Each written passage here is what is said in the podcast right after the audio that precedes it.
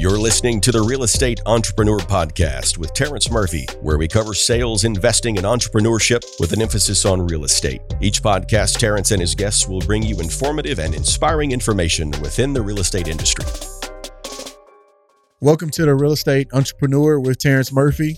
I have a, a guest today that I've known since he was a young man in college, Jabari. McLennan. He's a speaker, a sales professional, and a real estate entrepreneur. Jabari is the host of a podcast called What's Your Self Taught, and he's been focusing on numerous topics of personal development and professional development.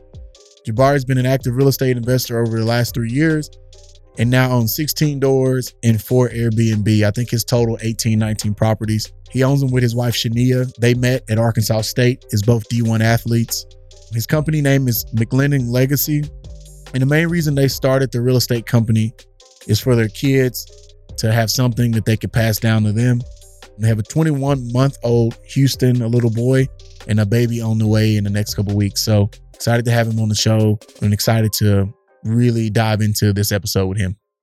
So, welcome to the Real Estate Entrepreneur podcast with Terrence Murphy. Uh, have Jabari McLennan today as my guest. I've known this young man. I actually was his coach uh, at JUCO. I was his receiver coach. And um, the first day I saw him, I said, man, that kid reminds me of myself. And uh, we've had a long relationship.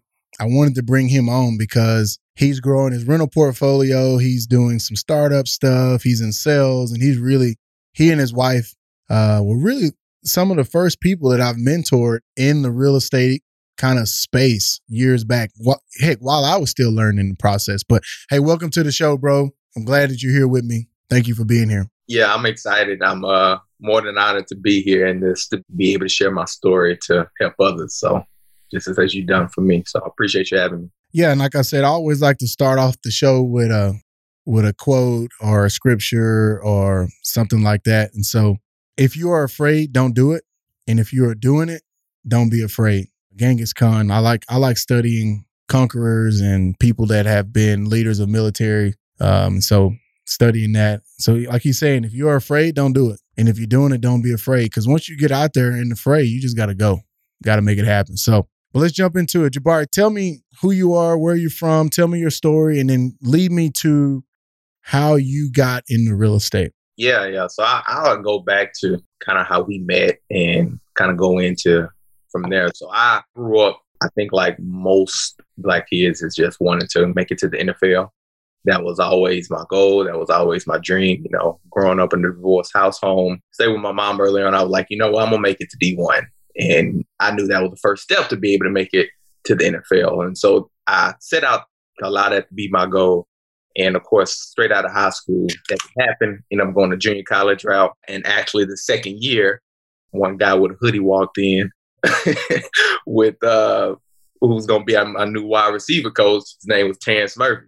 I'm like, okay, didn't know too much, but I mean, pretty much from there, I just tagged along and asked you as many questions. And I, I heck, I think I pretty much knew your schedule as far as where you was at because I just wanted to learn, and it was just rare to be able to see somebody who was who was black, who was in love with uh, God, and just really being somebody who was hard at what they were doing. And so pretty much from there helped me get into a D1 school, Arkansas State University. And pretty much from there had a lot of ups and downs within those first two seasons and pretty much got to my senior year and I had to realize that I'm not going to continue to try to pursue this football route or I'm going to have to go the business route. And I, I never forget, you know, one of the things you tell me, like, bro, whatever you do, you have my support.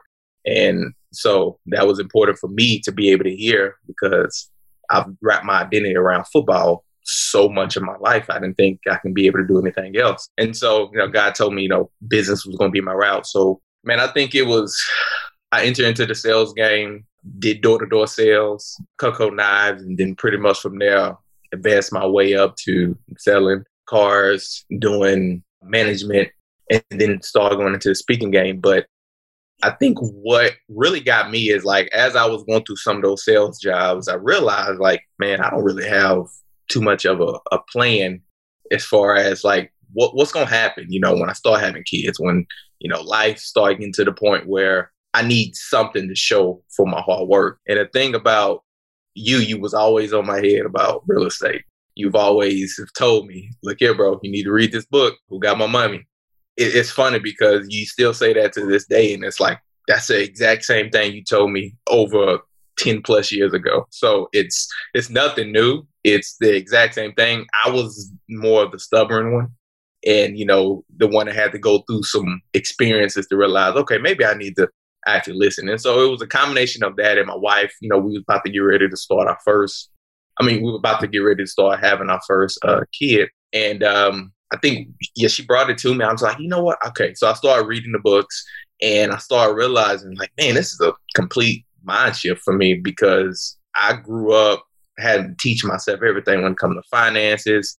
You know, I was big on, you know, what's funny is I was big on not having any debt, but I had a college scholarship, so I really didn't have any debt. So I was huge on, you know, the Dave Ramsey principles. And I, it was when I started reading those books, it started helping me understand and wrapping my mind around debt in a different way, you know, the difference between good debt and bad debt. Uh, and so pretty much from there, we me and my wife, we went out, we read enough, we just had to take action, and we got our very first house. I think it was in 2017. And pretty much from there, I mean, we're at where we're at now. Uh, we actually have 18 rental properties, and it's a lot of stories within how we got from there to here. And I'm actually sitting in one of our Airbnbs that we kind of ventured into this year. So, oh, so that's how you do you do the podcast in one of your properties, so. All right, so I'm telling y'all ahead of time, me and Jabari are going to laugh a lot. So if, if, if people laugh and bothers you, then you might want to jump off now. So you now have 18 rental properties that just you and your wife own. Just me and my wife own. And uh, how old were you when you bought your first property? 29. And so that's another thing that I try to explain to my listeners and people that reach out to me. The first thing they say is, "Well, I'm only in my 20s. That's the best time to start." And so I just want to rewind a little bit obviously I was Jabari's coach. And if anybody knows me personally, I'm a visionary and I always try to see the best in people. And like I explained to him, football is just a tool and it's a vehicle in order to give you life experiences. And I think a lot of times people make it seem like they're at a deficit. But like I explained to Jabari, if you make it to the NFL, great. If you don't, who cares? And I think that was the benefit of transitioning. Like he met me after I was transitioning from the NFL. And so I had went through that crisis of not knowing my identity. I had went through depression. I had been obviously paralyzed through my neck injury. And so I was able to speak life into him and say, not only can you do something else besides football, it's okay to just be done with football. And so I feel like God really used me in that part in your life to kind of just know that you can be something else. So let's talk about your first investment. So when you bought that first property, you read the books that I had been wearing you out to read. Yep. I remember you saying, "Hey man, I just want to come spend a couple days in town with you in College Station, ride around and just be a fly on the wall." First off, I think people didn't really get to see me in the field and see I'm running 100 miles an hour. But I think I remember us sitting at Traditions on the house that I was building we sat on the balcony, we watched the sunset, and we just talked about real estate. We talked about why, how, and you answer you asked me a million questions because that's just Jabari. And I want to encourage everybody. You know, they always say that the the dumbest question is the question you don't ask. So if you have access to somebody that you can ask the question to, then you need to ask it. And so walk me through that first rental property. Explain to me the emotions around it, the scenario. Let's talk through that deal because you now have 18 properties over the last what five to seven years? Uh three years. Oh my bad. You have 18 properties over three years. Yes. Wow. Okay let's talk let's talk through the first one and then we're gonna walk down that path.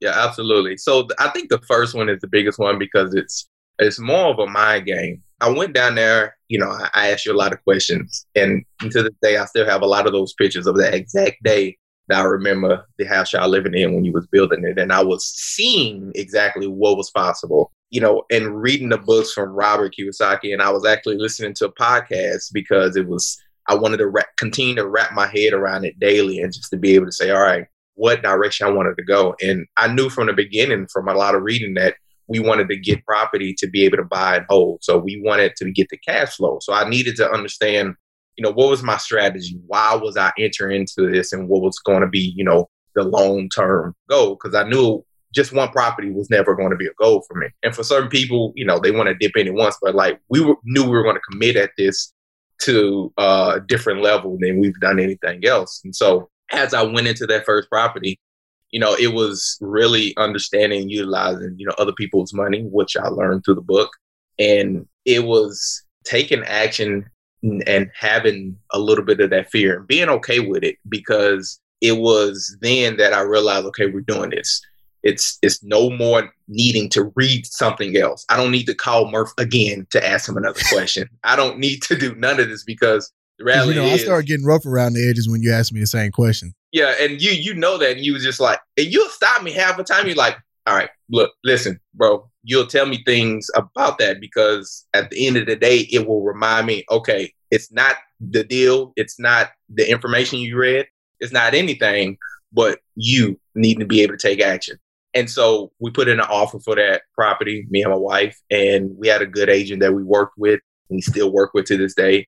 Uh, so that was really important. Someone who knew the area, someone who knew us, and they were helpful to guiding us. And you know, they didn't rush us. And so, and so it, from there, we had to make some repairs to the house. And so that was good to be able to know an agent because they introduced us to other people who could help us make some adjustments to the actual house. And so we we started and we I think we got a, a tenant in that house within less than 30 days from us actually closing on that house. And so and then at that point the journey began. You know, we started going out looking for another one because we had our financial freedom number. And uh, basically what that meant was how many houses do we need to be able to cash flow at this amount to be able to hit our financial freedom number, as in we can be able to use this if we didn't want to work again or whatever that case is. And so that has evolved a lot since then. But at the end of the day, that was a lot of the first steps that we took as far as in that first property. That first property, walk me through it. So you you bought a three bed, two bath. Yep. Why did you buy that property?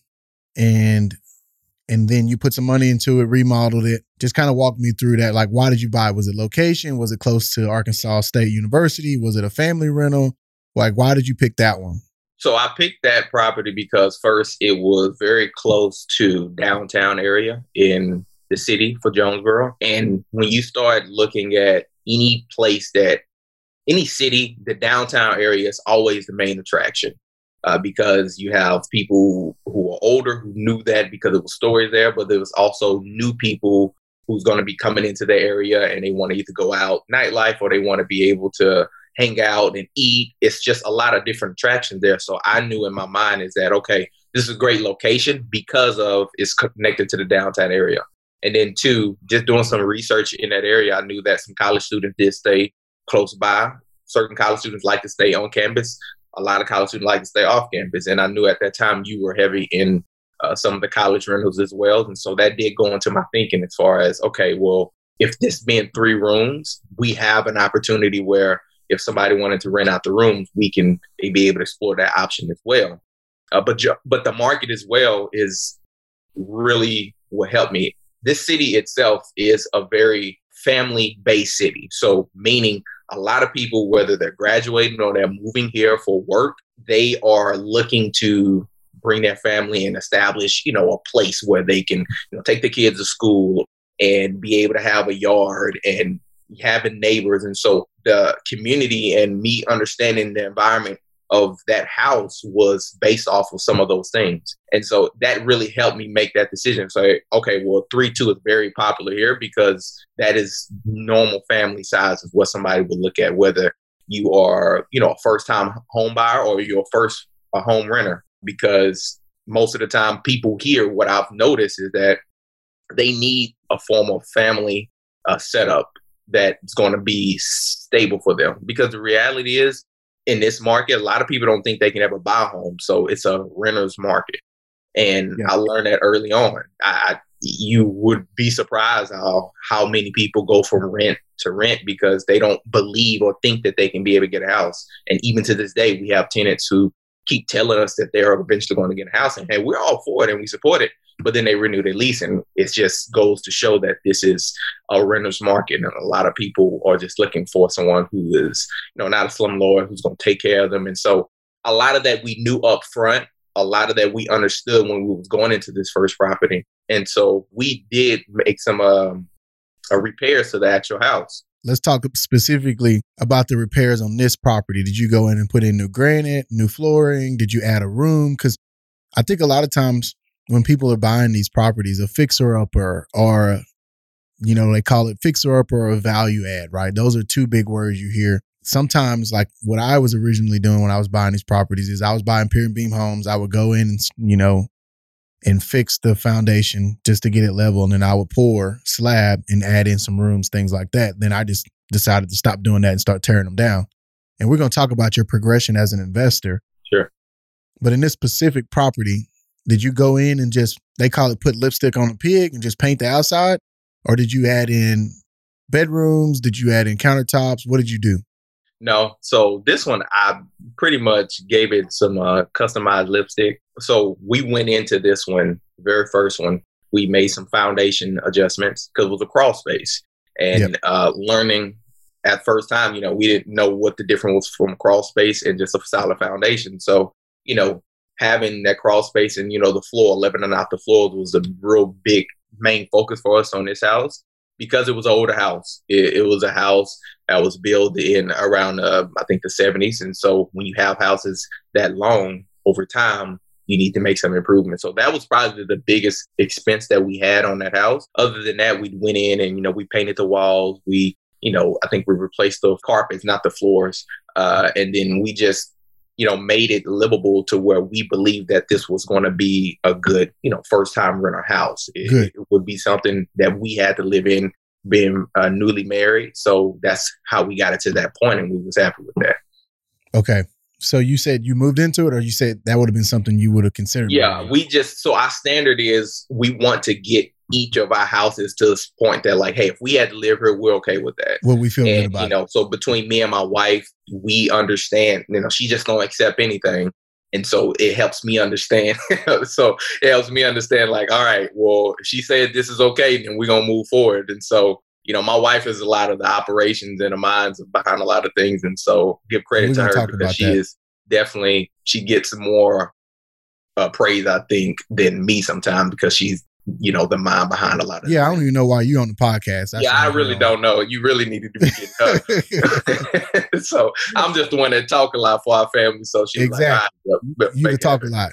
So yeah, I think the biggest thing too is when you're making these, fixing it up, rehabbing it, the thing I always say first I want to do is make it safe. So when you're fixing the foundation, you're going through and looking at the electrical wiring or you're looking at the HVAC unit or whatever it may be, you just want to make sure it's safe. And then you want to make it to, like you said, where you and your wife can step back, look in the front yard and have pride and say, like, we did this. This is something that we own. So that quality, whether it's cosmetic or not, that you have pride in that ownership. And whatever that standard is, then you feel confident because no one wants to go to bed at night knowing that they have somebody's family in a property that may not be safe. So I always tell people when you buy an older property and you remodel it, to me, that's the first thing. Then in all of that, you want to focus on what is your return on investment. So if I go in and put in new appliances, new granite countertops, will that help me get more rent? But also will it make it safe. So I always focus on the bones first, whether it's the MEP, which is mechanical, electrical, plumbing, then obviously the structure, and then you jump into that. So what you got? Yeah, so you just reminded me, and that's when we actually build this formula where we focus on five things when we look at these houses. We looked at the roof, we looked at the foundation, uh, we looked at the HVAC, we looked at the electric, and um, plumbing. Yes, yeah, we look at plumbing. Thank you. And so when we look, those are the major costs because majority of the time, those are the things that either need fixing or have been fixed. Because when somebody sells something, they understand that these are the things that they need to fix because most people are going to walk in and look at that. And when we looked at all five of those things, those are the things that determine whether this is going to be, you know, a good property to be able to make some improvements to, if not. So uh, and we've used that exact same formula. Every time somebody called me and say, Hey, what are the things you look at? I look at these five things because those are the things or, you know, your major, uh, major uh, fixes that eventually, if you don't fix them, it's going to be your major cost. But if you are fixing them, then you're okay for generally about 10 years or more, depending on what you're looking at. So obviously you got it cosmetics done, you got a tenant in there did you guys self manage it once you because the realtor is the person who got you with the inspectors That's why it's always good. And obviously, I'm a real estate broker, but I've seen a lot of people go out and buy their first couple investment properties or their first home and try to do it on their own. And then they're underwater or they didn't get a good deal or there's parts of the contract that really bit them, you know, an ass down the road. So when you had the realtor who obviously put the team in place, let's talk about once you got a tenant in there, how, did you set up your own management or did you manage it yourself, you and your wife? Like, walk me through the management piece. Yeah, we going in, we were going to manage the first couple ones ourselves. It's because what I learned is that you don't really understand what goes all in to probably a management company unless you manage it yourself.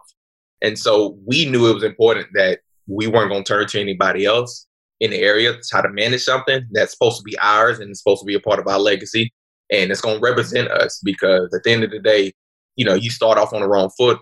You know, other management companies, they don't really care about your property as much as you do. And so yeah, we knew going in that we were going to manage this, and and yeah, that, and that was it from there. So we accepted a responsibility that went along with that, and so so yeah, we picked the tenants, uh, we we found the tenants, and we learned more about the systems that we need to use. I think later down the line we actually started using some systems that you guys use, but I think in the beginning, you know, hey, don't be discrediting me. You know, I helped you with them systems. Don't be yeah, I know you me. did. I know you did. Listen, I think I think we use I think we use some stuff y'all use down the line. Like, bro, you, better well, give me my know, credit, bro. First thing I'm like, hey, let me call Murph. So, and that, and that's a, another thing. To be honest with you, like I I learned like in this real estate journey, like having the right people to call, especially on that first house, is so important to have people who've taken action, but who are still committed to those actions because I could have talked. I talked to a lot of people that said, "Oh yeah, we tried that; it didn't work for us." I'm like, "Okay, well, you're not the person I need to talk to," mm-hmm. because the reality is, it's a lot of people who will go out there and they will start something and they'll dabble their toes in it. But like I told you at the beginning, like we knew that this was going to be the first of many properties, and so I wanted to connect and talk to other people who had that same mindset because it helped me when I went in and asked the questions of, "Hey, how do I need to overcome this hurdle that I hit?" They understand how to answer that question from a thinking forward, not retreating mindset. Yeah. And so that's why I was real gun ho on you, even though you were, you know, all the way in Texas. I'm like, at that time, you were one of the few people that I knew to turn to about systems, about who do we need to use about management. I believe you was part of the people that say, yeah, like y'all need to manage them yourselves before you try to turn it on to anybody else. Because, like you said, you cannot expect somebody else to take care of your property, and you can't expect them to tell you the things that you don't even know to ask. And so that was uh that was just important for us. So yeah, we manage them and until the day we still do. But yeah, we manage all our properties just because it's so important to build a relationship with those tenants, to be honest with you too. Especially early on. Tenants want to ask you all the questions and it's important for you to answer those questions directly and figure out how to fix some of those issues or questions they have because I think just like everybody else, like I didn't know I don't I didn't know how to do plumbing. I didn't want to fix a toilet in the middle of the night. I didn't want to receive those calls, but at the end of the day, it wasn't as bad as I thought it was. Right? It was all uh, in our minds, and that was uh, it was a learning lesson for me, which helped gave me more confidence to continue to move on to the next properties. No, that's good. So obviously, you had that mind shift through the books that we talked about. You needed to read, and then at some point, you had to take the action. Then you put yourself out there on your first rental property. And then you followed the same thing that I coached you on, which is manage them yourself in the beginning. And then once you put together enough of your portfolio, then it gives you options. Because I always say a person with options is a person with power. Mm. If you don't have any options, you don't have any power. And we've all been there in life where we don't have options and we just got to take what we get. But as you grew in knowledge, reading, taking action, and then managing them yourselves, if you ever were to hand them to a property manager, now you kind of have a standard set with your tenants and you have expectations and you have the experience of being in the game and managing them and doing that. And so that's why I pushed you to do those things and, and go that route. So obviously from that point, you went from one property. What about the financing? Let's talk about that. Uh, yep. that first property, obviously, did you get a loan? Did you put money down? Did you raise money from anybody? Did you did y'all put your own money up? Walk me through what that first investment property looked like. Yeah. So that first property was what we call subject to a construction loan. And so basically what that is is we found that property and we bought it underneath, you know, what the market value would be. And we were able to leverage the equity in that house once the repairs are made to use that money to be able to go back and make some of the repairs that was needed. Uh, and so basically how that works, the banks will go in and they'll look at this property and they'll give an appraisal and they say, okay, well, first give me a cost sheet on one of the things that needs to be fixed on this house. And so we submit that cost sheet and they say, okay, well, based on these costs and this house, the rent you're going to charge, uh, the area is in, it being the 3 2, this is how much this house is going to be worth. We'll give you a percentage of that, which is the loaned value. So generally, it's anywhere LTV. from 75 to 85%. So this bank did 85% loan to value. And so what that is, is of that appraisal, they give us a percentage of that minus whatever we're paying for the house and give us a portion of that to be able to fix up the house. And I was wanting to make sure, when I did that math, I wanted to make sure when we had a cash flow number that each door needed to make sure it hit. So when I always run those calculations, I will make sure, hey, this house needs to make sure cash flow, you know, $200 or more for each door that we look at because it doesn't make sense for us to help hit our goal uh, that we wanted to hit. And so that was kind of what the finance looked for us. And that's how we was able to acquire that first property. So you tie up the property, you turn in a cost estimate to the bank on what repairs you're going to do and what it's going to cost. Then they obviously do that and it's subject to appraisal because obviously loan to value means what is the loan and what is the value. In banks, you like to keep the ratios at a certain extent. So, just real quick, obviously, guys, loan to value just means if, you know, like Jabari said on this property, 85, they're going to loan up to. So, they'll give you a cap. I will loan you up to 70%, or I'll loan you up to 80%. Well, if they loan you up to 80% and the property is worth 100,000, that means they're going to give you 80 grand. You got to bring the $20,000. So I just wanted to hit that real quick because I don't want that to fly by anybody. And so, like you said, then now you get the appraisal. A lot of times when you add in those cost estimates and those upgrades, it'll appraise for a lot higher than you expect because they're basing it on, okay, if you're going to go in and put in a new roof, new granite countertops, add a bedroom, whatever, then now it's going to be worth this and you have it under contract for this. So that's that equity in between. You got that OPM from the bank, you did the remodel and then you leased it out and you cash flowed it, correct? Yes, absolutely. There we go. Yeah, and one of the things on that property as well is just rewinding to today is we now that property has raised in value since we first bought it. You know, I think over that three year time span, we bought it for like 75 and now it's worth close to 100,000 over the three years. And so, you know, I think one people, a lot of people look into the, uh, a lot of the other things that real estate do offer. And no, we really weren't set on that, but I did know that the area and the formulas and everything I thought into this new house. I mean, this house, our first house, it was going to give us those benefits later down the line. And it you know, shows to pro- prove that it did. Yeah, man. So obviously it appreciated. Then obviously your, your tenants helped you pay the debt down. Yeah, that's called building wealth. So a lot of times I even had somebody ask me, well, what's the difference between rich and wealthy? Rich just means you came into some cash, and it's short lived. Wealthy means things can happen. You can go through some trials and tribulations. The market can change and you still have assets paying you, cash flowing. And that's why I like the word wealthy versus rich. So obviously, you're a speaker, bro. You're a sales professional. And now you've really become a real estate entrepreneur. Now, I want to say something because my wife told me she's real big on grammar. I know, but I've been saying it wrong. I've been saying the typical real estate entrepreneur. I've been saying atypical. Just for all you grammar queens and kings out there, I know atypical is wrong. So just bear with me on that. First couple episodes, I said atypical real estate entrepreneur. But yeah, as you grow, so you obviously you're a speaker, you're doing sales, but you guys have now grown to 18 rental properties. How did you do that in three years? Because that's the question. I'm like, if I'm sitting back, okay, yeah, you made the jump, Jabari, you bought one. But man, I just want you to know 18 rentals in three years, man. I'm not only proud of you because I feel like I've played a small role in that, but I'm just so encouraged by your story. And that's why I wanted to have you on here.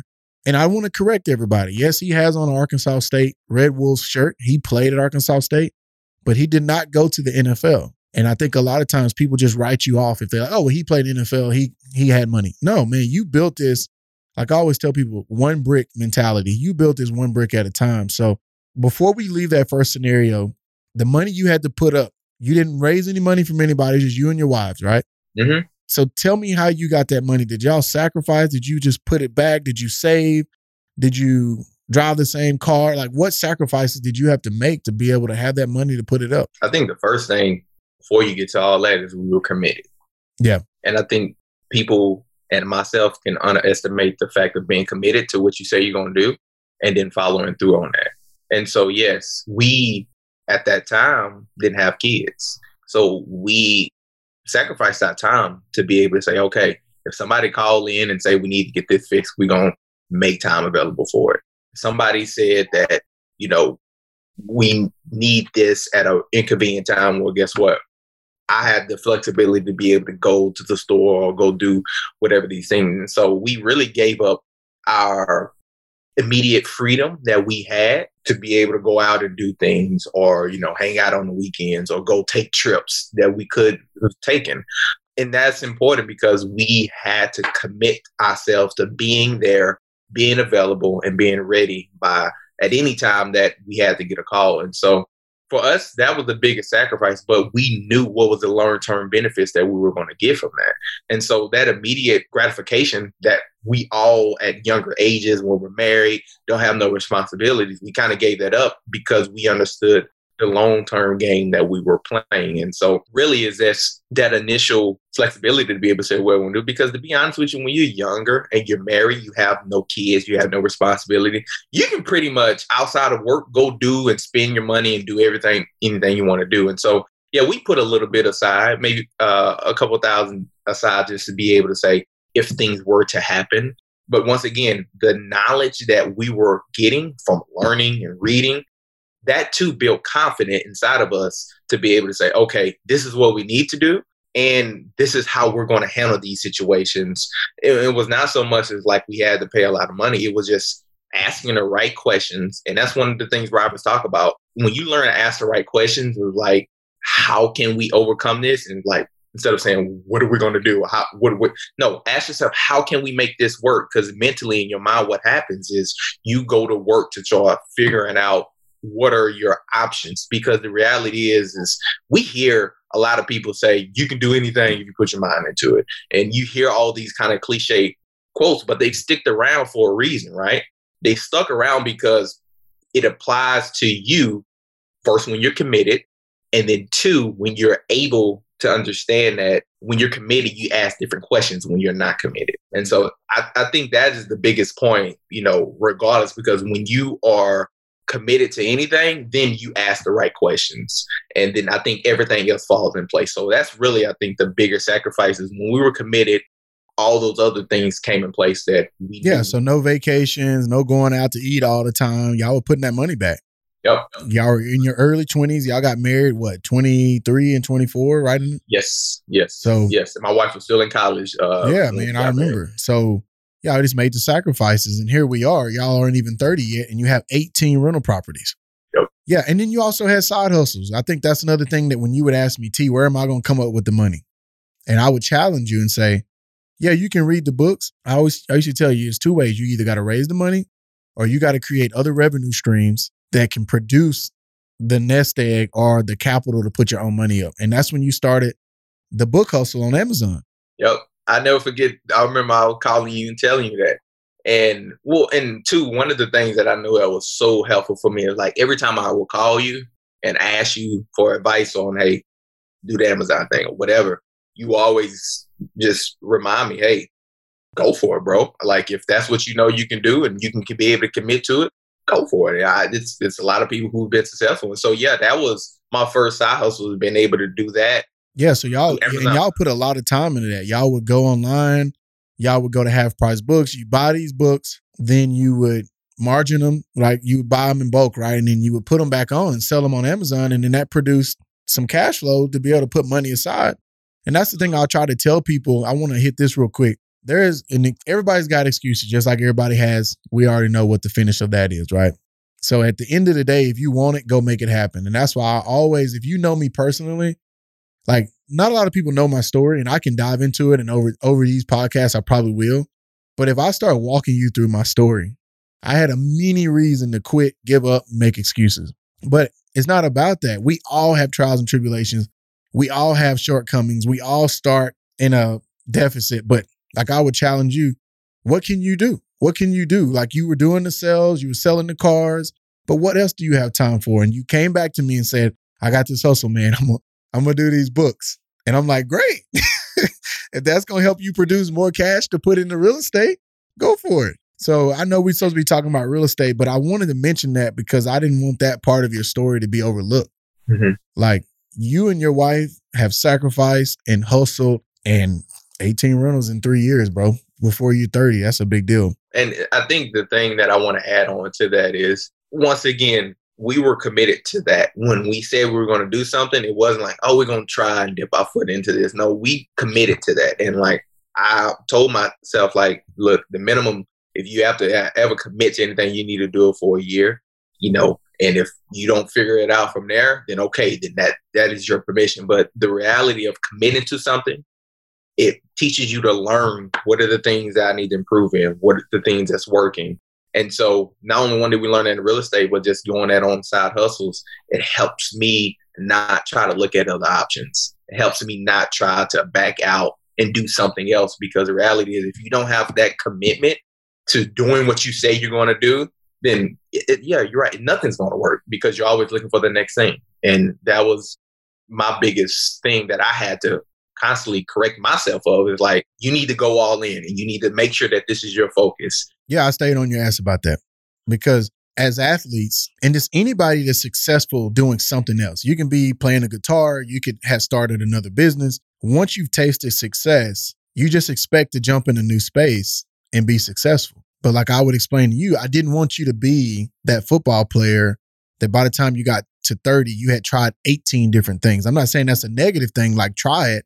But I'm like, bro, you got to stick with something because I would see people try something for 90 days and then they would go get another job and start that for 90 days. And hell, two years out of college, they've had 10 jobs and they wonder why they're not successful.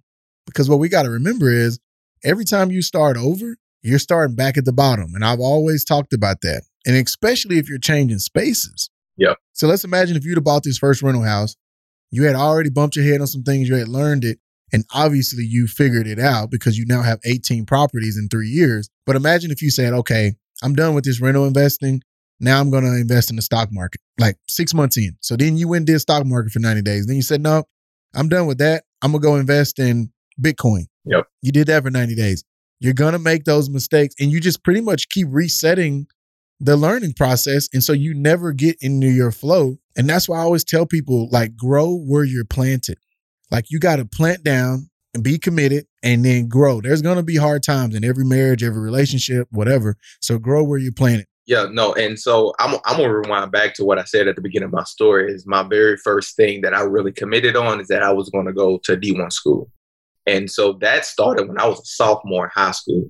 And so just to track that, so sophomore high school, you pretty much really stubborn. You just think you got the world figured out, and so I basically got to my senior year, didn't have any D1 scholarships, uh, had a junior college and uh, I think a D3 school. And I'm like, I'm going to go to junior college route.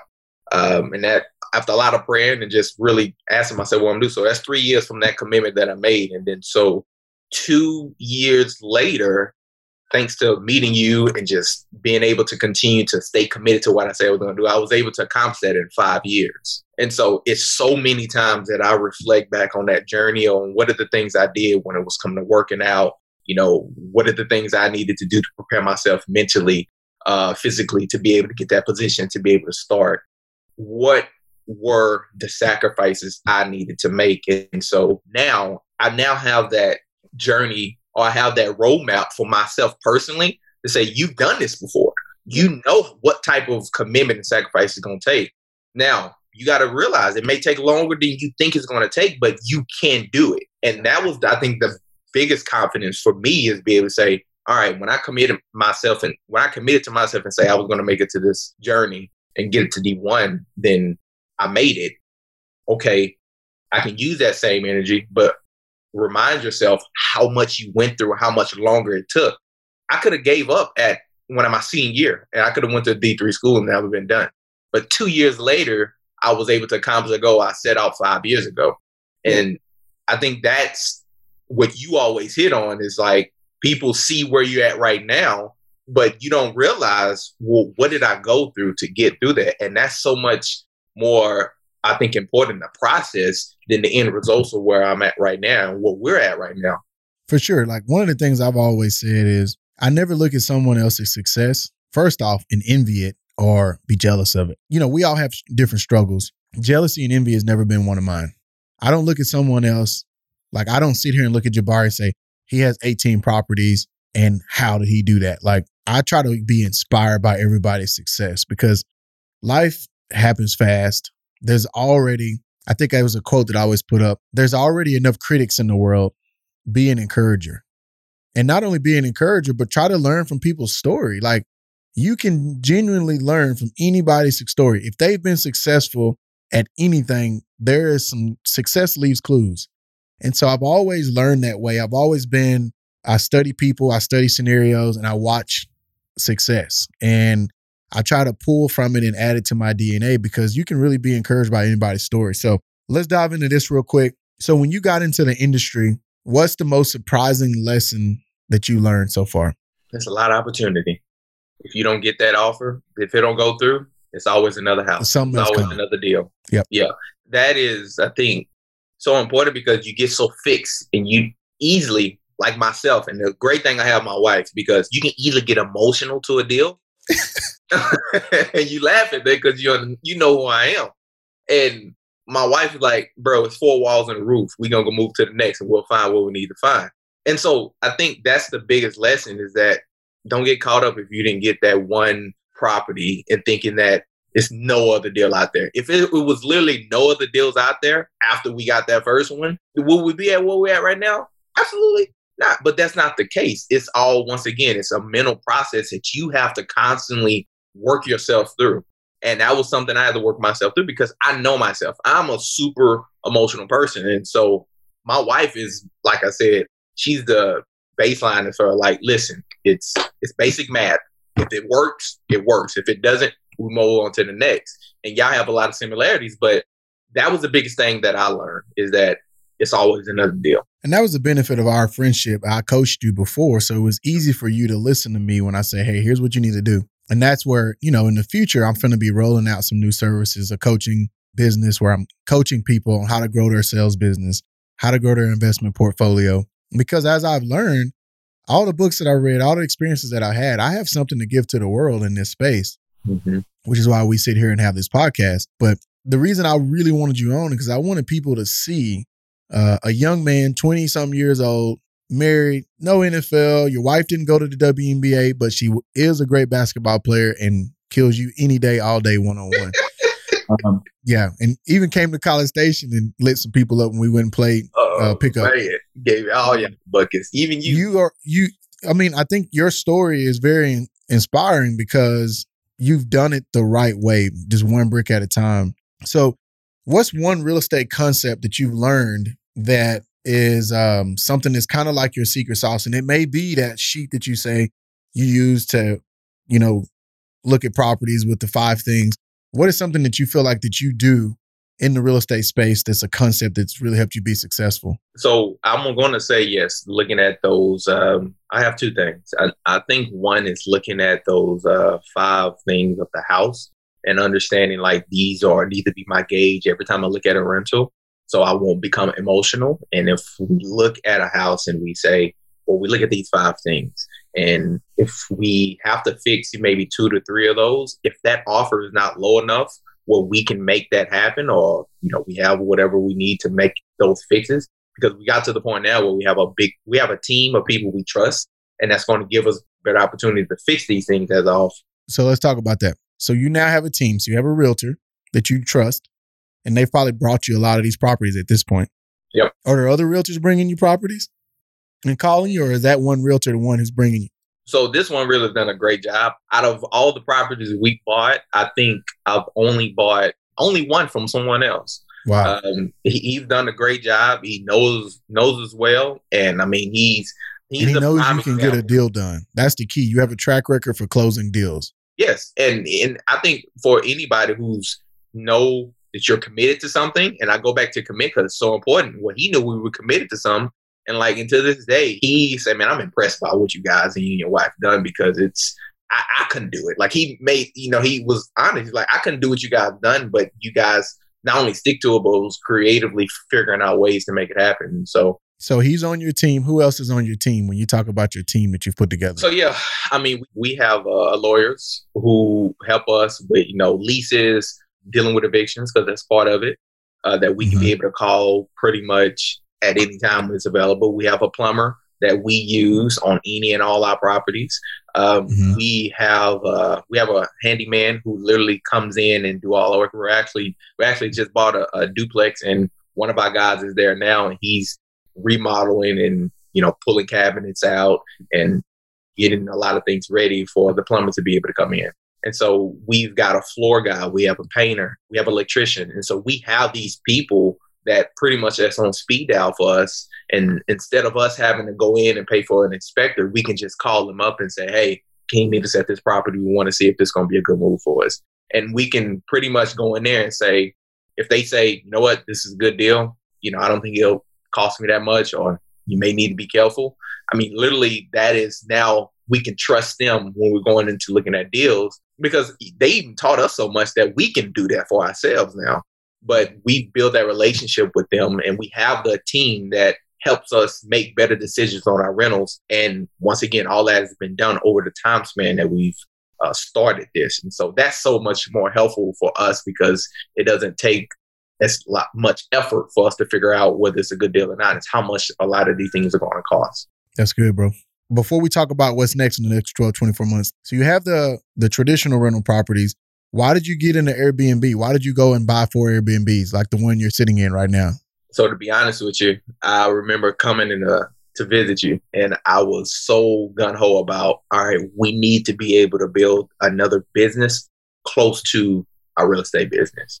And I've seen you do that with everything you've done from property management to construction, insurance, and everything you're doing. And so it was big on my heart is that, okay, well, some of the goals we do have and we want to accomplish, how can we continue to continue to do that and have other ways to supplement and make more additional revenue. So diversifying your rental portfolio a little bit with a different revenue stream. Yes, yes. And in a space we're in already because it, it just made sense. And so I think in combination of, you know, just looking and studying a lot of the things you have done and finding other people who've done real similar things in the real estate space, Airbnb just made a lot of sense for us. You know, I didn't really turn to you on that, but I turned to the same principles. I want to commit. I want to go study people who were successful in this industry. I want to uh, figure out what is the best route to be able to do it. And it helped I mean, literally, this is the first year, and we have four of them, and wow. we have been able to figure it out as far as you know how to make sure we have a cleaning crew, how to make sure the scheduling system is up. We now have our own website that we can be able to book. People can book directly through, and so this year have learned a lot. Shameless plug. What's that website? uh, jbstayhere.com. So Ooh. jbstayhere.com. So we have Instagram. You can be able to go there and check us out. And you can look at all the units, you can look at the pictures, you can look at a video walkthrough of everything, and you can be able to ask us any questions that you have. And so we, um, of course, are on Airbnb as well. Awesome. So now you have it up on Airbnb. You built that portfolio. Mm-hmm. So I know originally we were buying them and we were fixing them up, we were rehabbing them, we were value add. You got to a place where now you're moving more towards development. Let's talk about that transition as a investor or a real estate entrepreneur. So I think one of the things we realize when you start building, when you buying a lot of properties, they're older properties, which typically over time, one, a few things happen. We start realizing you have a lot of maintenance calls because things need to be fixed consistently. You have things that are done not now you've done it long enough to the standard of me and my wife we actually like as far as you know how maybe rooms are set up or how you know, parking is situated. Just real small things that you really start to notice that really is not a big deal in the beginning. But as you realize, hey, we're committed to this, then we need to maybe figure out ways that we can control this as well. And once again, I learned this from you as well. It's like, okay, well, if you're not finding nobody else who's going to do it as well as you want, then why not being able to be that person and do it yourself? And so it's us now getting to the point where we want to start developing more so longer down the line, we're not having a lot of these maintenance issues. Maintenance issues, like we built a house, and I think at the beginning of 2019 when my son was born, and I think we've had maybe one service call on that house, uh, and it was real minor. Yeah, it was a ground up build. Actually, no, I actually it was funny because I actually made a video the day before when we bought this property, and this it was actually a building on there. So it was, but we got it at such a low price, and we were able to knock down the house, and we pretty much from ground up and it's on my instagram for anybody who want to look at that process. Like i was so i learned so much about building and developing when we did that very first build and now we're building um, uh, a fourplex here soon. So we've got into this space because now we've learned so much about not only one so much more control about the process but it's i don't know it's fun. Like when you really get into this it start becoming some a learning lesson for you and you get more experience and you want to say, okay, what else can I do? And you can say, well, if you've done this, you can also do this. So, yeah, developing now is one of the things we're moving towards. And with the help of my wife, we're able to really start learning what are the things that we need to do to, you know, make sure we manage costs and be wise with everything. No, that's good. And I always tell people check equity versus sweat equity. Now you're putting in the sweat. So you got to go out there, buy it, tear it down, draw up the new plans, go to the city, pay permitting fees, find a general contractor or a builder, sub everything out, build it, you know, design it, then lease it. So there's a downtime where there's no income. And remember, we talked about that. You got to make sure you have the stay in capital to get past that downtime. Now, obviously, you got construction draws that'll help fund the construction, but there's no rental income coming in. And I always tell people start off with ones that you can buy and day one make money. So you can do a quick remodel or a quick countertop, add in some things and then lease it within the first 30 days or buy something that's a little newer already. Your returns are going to be a little lower, but day one, when you close at the title company, you get a prorated rent check, you get a security deposit, and that next month you got cash flow coming in. Versus the development side, you know, whether it's a hundred thousand or a hundred million, there's going to be that downtime where you got to have staying capital to get to where you can develop it, fix it up, and build it and actually make money. So we can dive into that on another one. The books you recommended was Cash Flow Quadrant and 10X, the 10X rule. Tell me about those two books real quick. So the cash flow quadrant was big for me because you realize what side of the quadrant you're on. And, you know, it's shift my perspective. I've always had a business mind, entrepreneur mindset, like since day one while I was even playing football.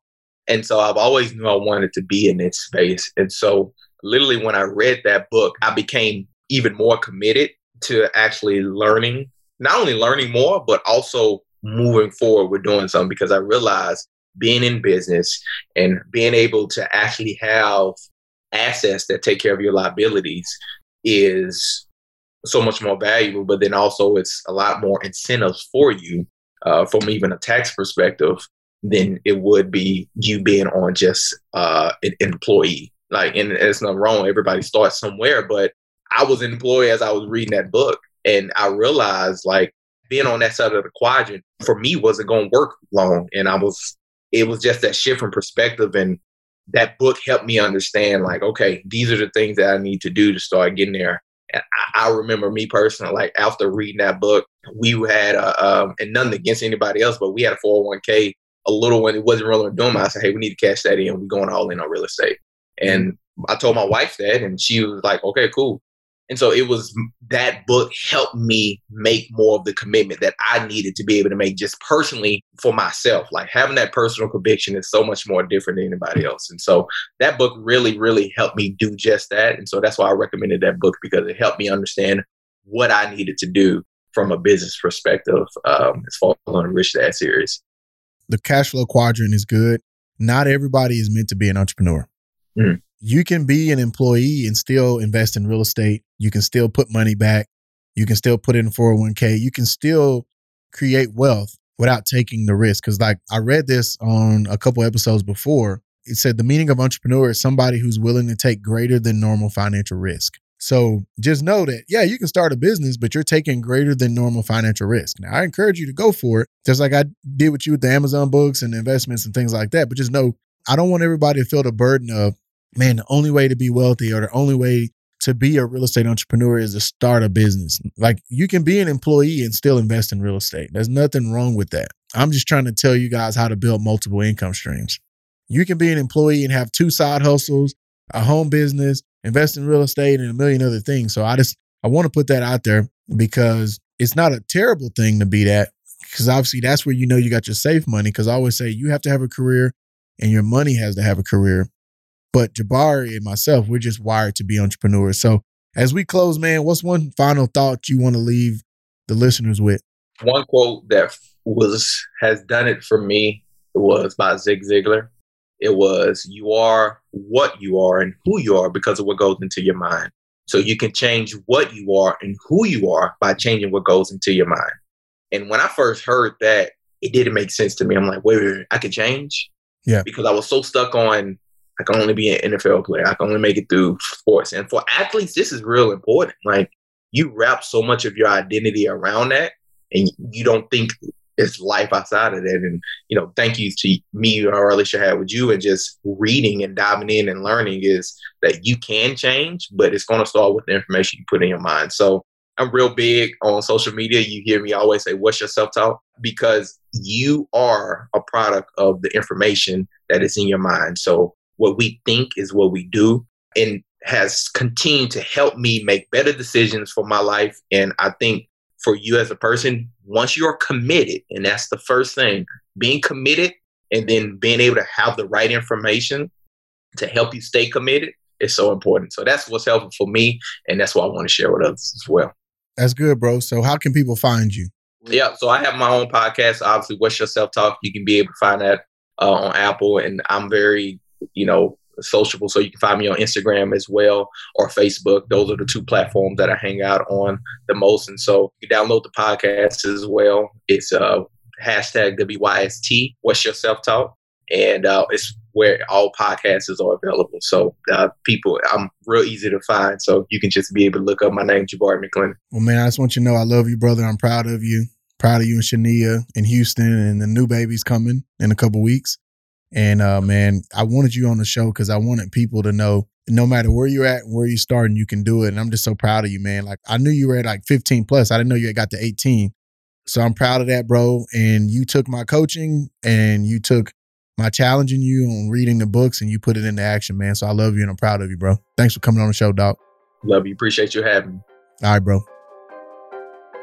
Thank you for tuning into this week's episode of The Real Estate Entrepreneur with Terrence Murphy. Please subscribe on whichever platform you are listening and consider leaving a five star review, as that will help us gain traction and continue to bring you knowledge in the real estate industry. For more content, head over to terrencemurphy.com.